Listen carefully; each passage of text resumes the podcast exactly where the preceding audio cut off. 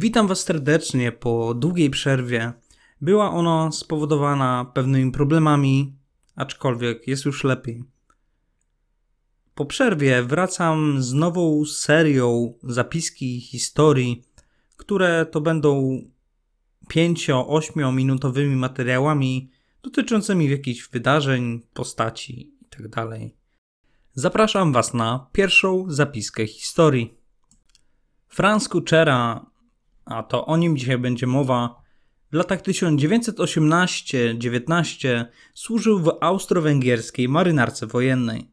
Do NSDAP wstąpił w 1930 roku, a rok później został członkiem SS.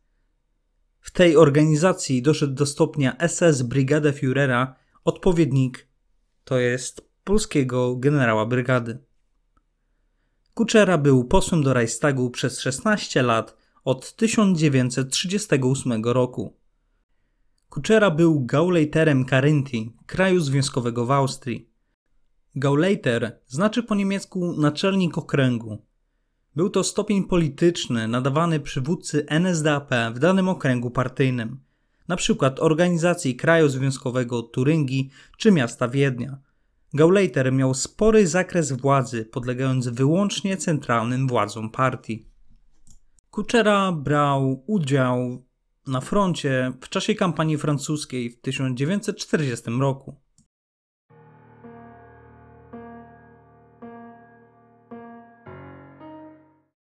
Teraz przejdę do wpływu tego dowódcy SS na Polskę, a dokładnie Warszawę.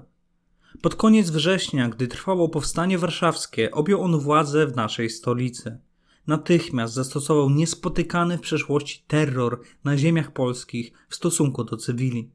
Kuczera zwiększył liczbę łapanek, egzekucji ulicznych oraz rozklejanych obwieszczeń o tym, że gdy nastąpi jakikolwiek zamach na żołnierza lub policjanta niemieckiego, zostanie rozstrzelana odpowiednia ilość Polaków. Obwieszczenia te podpisywane były anonimowo przez niewymienianego z nazwiska dowódcę SS i policji na dystrykt warszawski. Szacuje się, że na rozkaz Kuczery rozstrzeliwano około 300 osób tygodniowo.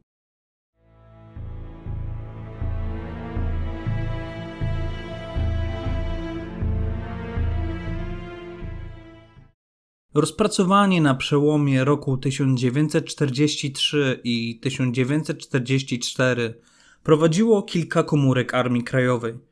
Gdy ustalono tożsamość Kuczery, wypadł na niego wyrok śmierci w porozumieniu Komendy Głównej Armii Krajowej i rządu RP na uchodźstwie. Wyrok zapadł za masowe egzekucje Polaków w okupowanej Warszawie. Podczas akcji przeprowadzonej w Alejach Ujazdowskich w Warszawie Wyrok wykonał oddział specjalny Kedywu, Komendy Głównej Armii Krajowej Pegas. Samochód osobowy zagrodził drogę limuzynie Brigade Führera, doprowadzając do czołowego, ale niegroźnego zdarzenia. Gdy oba samochody stanęły, do Opla podbiegł zamachowiec i z pistoletu maszynowego oddał serię do siedzącego wewnątrz wozu Kuczery i jego kierowcy. W tym samym momencie przy samochodzie znalazł się kolejny zamachowiec i strzelił do wyskakującego z limuzyny kierowcy, a następnie oddał serię do kuczery.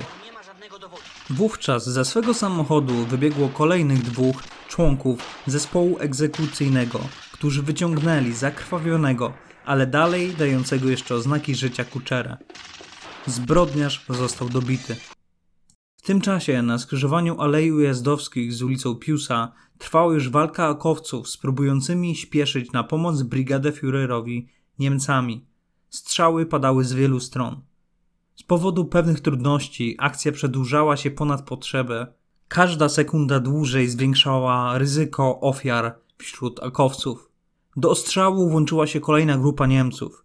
Mimo braku rozkazu zakończenia akcji, zaczął się odskok polskiej grupy egzekucyjnej. Gdy z miejsca akcji wycofali się zamachowcy, do stojących na środku alei ujazdowskich samochodów podbiegło kilku Niemców, wśród których był lekarz. On mógł już tylko stwierdzić, że Kuczera zmarł od kilku strzałów w głowę i pierś. Później Niemcy rozpuścili pogłoskę, że miał jeszcze zmiażdżoną kolbą od rewolweru twarz, co nie było prawdą. Kierowca samochodu, dowódca SS i policji również leżał na ulicy. Był tylko lekko ranny i tuż po postrzeleniu na tyle przytomny, że padł na bruk udając zabitego, co prawdopodobnie uratował mu życie.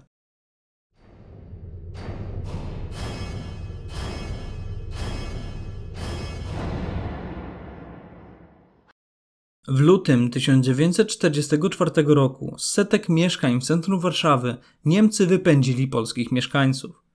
Przez naszą stolicę przeszedł kondukt żałobny. Na lawecie armatniej, ciągniętej przez szóstkę koni, jechała trumna z ciałem Franca Kuczery, przykryta flagą z runicznymi znakami SS.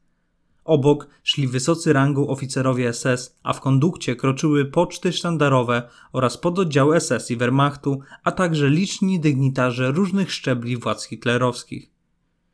Trumnę ustawiono na parterze, w holu, wśród sztywnej zieleni laurowych drzewek. Tam Niemcy oddawali oficjalnie ostatni hołd swemu dygnitarzowi, który w przeciągu kilku miesięcy potrafił sobie zarobić na wyrok śmierci Polski podziemnej. W trakcie ceremonii pogrzebowej odbyło się także ponure, dziwne widowisko, ponieważ zawarto związek małżeński pomiędzy nieżyjącym kuczerą a oblubienicą z oznakami zaawansowanej ciąży.